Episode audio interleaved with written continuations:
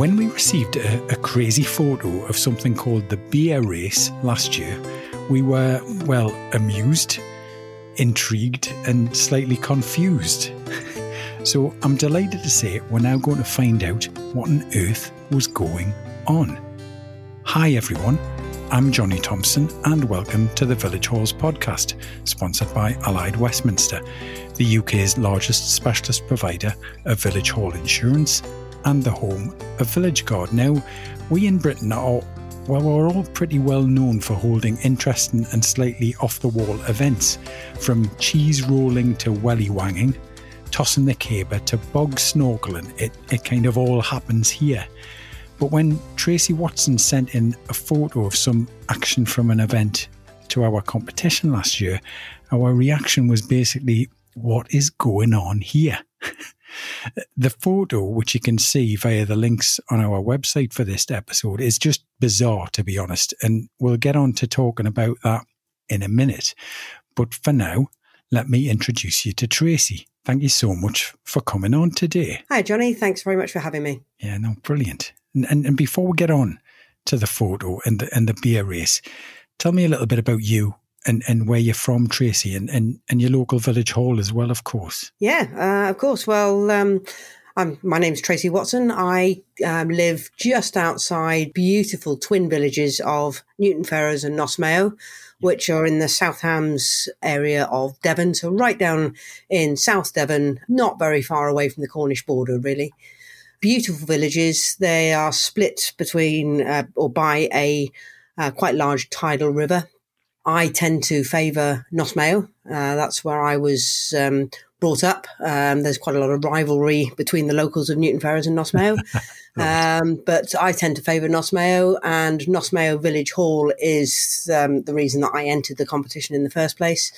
Just a small local community village hall that does and hosts many events, one of which I've just finished doing, which was our local pantomime. And your photo.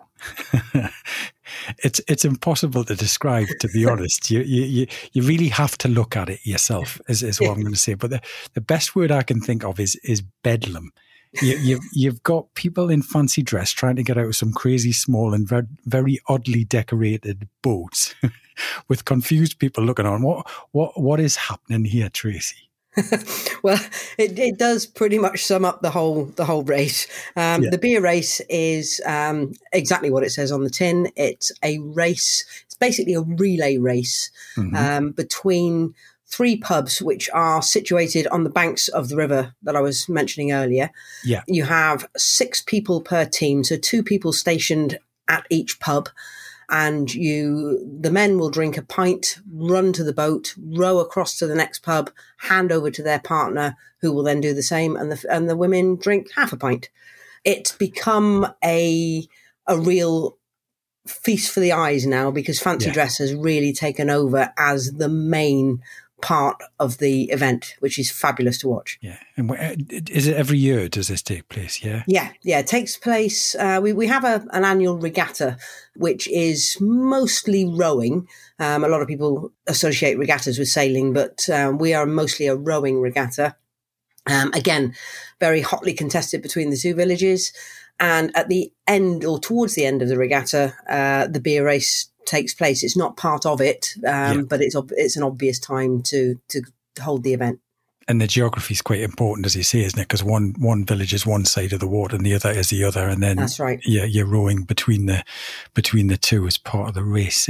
How long has this been going on then? Well, this year is the 50th year. Really? Yeah. So fantastic. We're and it's fabulous, and it.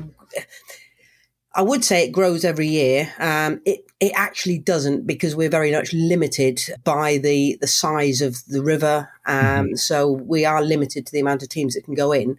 But there's all but a waiting list, and people are queuing up to get their nominations in to actually join each year. So it's hotly contested. How many can kind of take part? We have 12 teams as a rule. Right. It used to be just mainly the pubs. So the pubs used to sponsor a men's team and a women's team. So that would be six of the teams. And then another six teams would be allowed to join.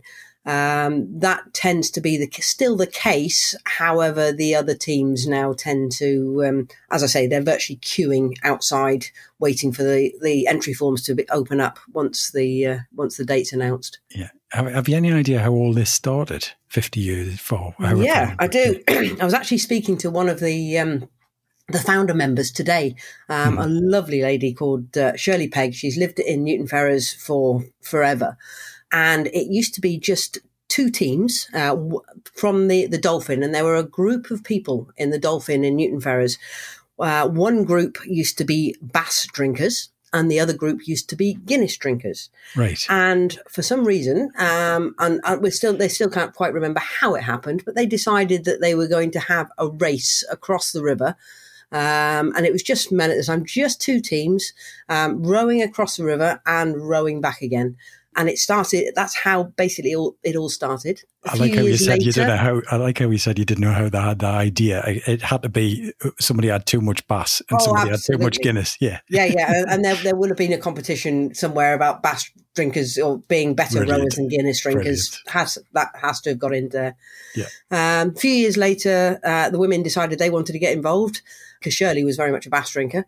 So the women wanted to get involved, so they became a women's race as well as a men's race, and sort of the rest, as they say, is history. It then more people wanted to become involved. It became impractical to just have a two-legged race, so that's when it became all three pubs and a relay. Have you ever taken part yourself? Yeah, just once or twice. Yeah. I was thrown out when I was 16 because I wasn't old enough. Right. So I wasn't allowed to compete. So my very first race was when I was 18 and I was allowed to. Mm. And then I think I competed every year then until I was 50. Right. So you must have had all kinds of different costumes and things like that. Absolutely. Yeah. I mean, like I say, to start with, it was the fancy dress side of it was pretty tame. We used to row for one of the pubs in the Noss Mayo side, and it used to just be a T-shirt with the pub name on it. Yeah. And then gradually things sort of started to develop with the fancy dress, and we've been Tina Turners, and we've been sailors, and we've, you name it, and, we've had a go at being it. Fantastic. I hope when you were Tina Turner, you were simply the best. Oh, we were absolutely, yeah. Well, we're probably the most successful team in the whole of the river, to be honest. Yeah, and presumably, as well as having a lot of people who want to turn up and take part, you also have a lot of people who turn up to watch all of this craziness. Yeah. I mean, it's in the middle of the summer holidays, so it's a massive event for the village, and as long as the weather's nice, then you can have hundreds of people just dotted around trying to sort of get a good vantage point. Because as you can imagine, beer and small rowing boats and costumes don't necessarily make for very stable rowing, especially in the latter stages once people have had a few pints. So there's quite a lot of dunking and capsizing and rowing with one oar by the end of the race, and that's when it tends to get really funny. Here's a big question: is there any kind of purpose behind all of this shenanigans? I think to start with, there wasn't. I think it was just done for the fun of it, and just because it was something new. But for as long as I can remember, we raise money for our local cancer hospice, which is St. Luke's Hospice in Plymouth. Yeah. It's very much dependent on the weather as to how many people come out and so how much money is raised. But we can go from raising several £100s into a couple of £1,000s on a really good night. And all that money then gets donated to St. Luke's Hospice in Plymouth. Brilliant.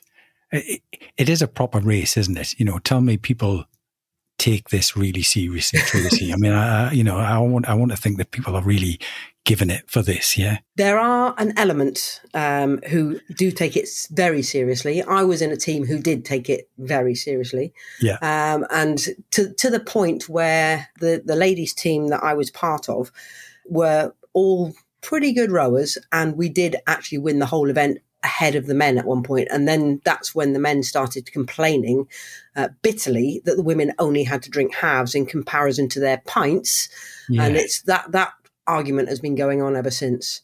There are some teams, probably over half the teams now, who just want to win the fancy dress competition side of it because, and they're not too worried about the rowing as long as they complete the course, but there are still some who properly go for it. Brilliant. Where do you stand on the paint or the half paint thing? Well, are you going to sit on the fence? Yeah, I think I might do that. Wonderful. So come on, spill the beans on some of the classic moments, because there must have been some over the years. There must have been some strange goings on. I'm hoping a bit of cheating or a bit of sabotage. There's like that happens regularly because once the boats get to each pub, the person who's rowed has to then get out of the boat, run to a table where their partner is, and their partner then drinks.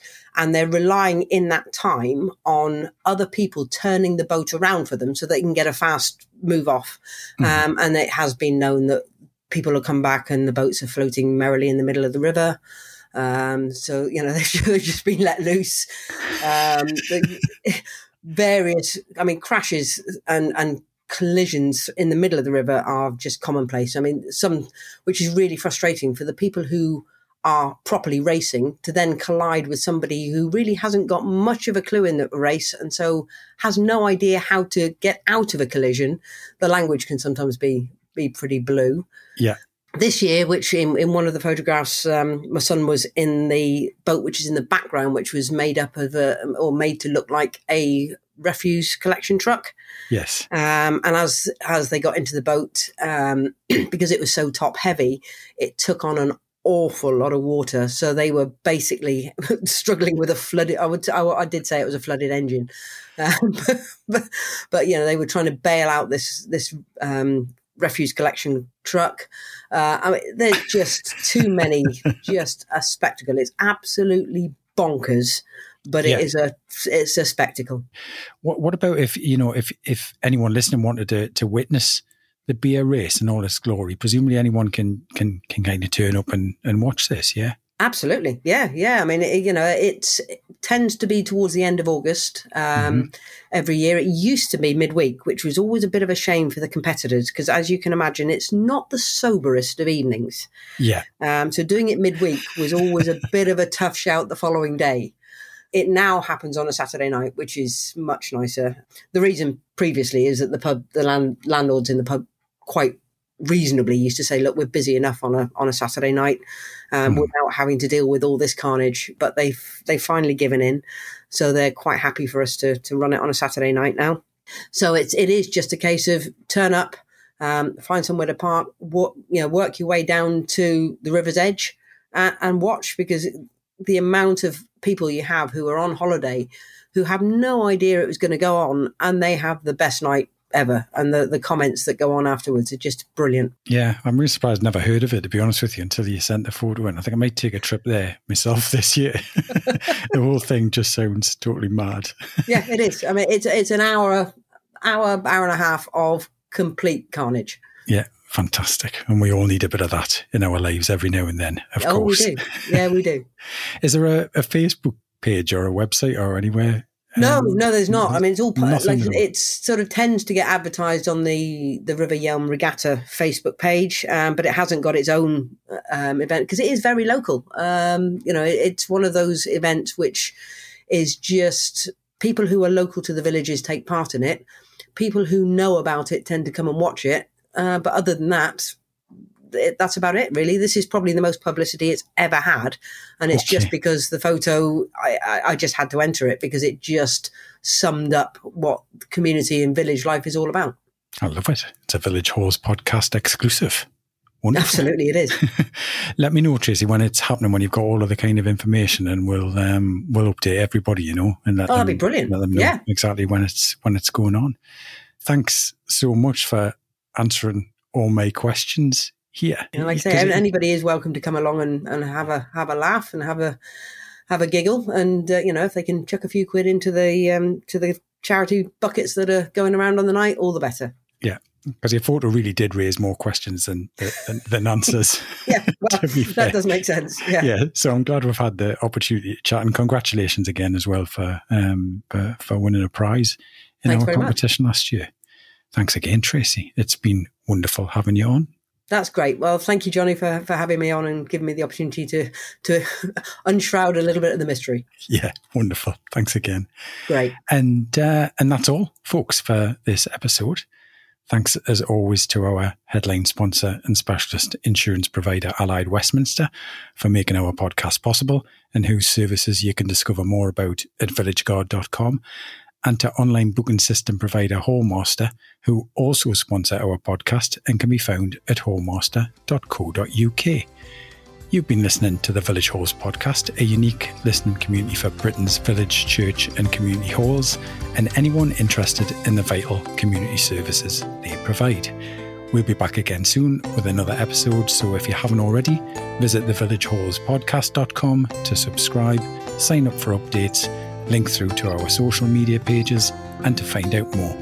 Until the next time, goodbye for now.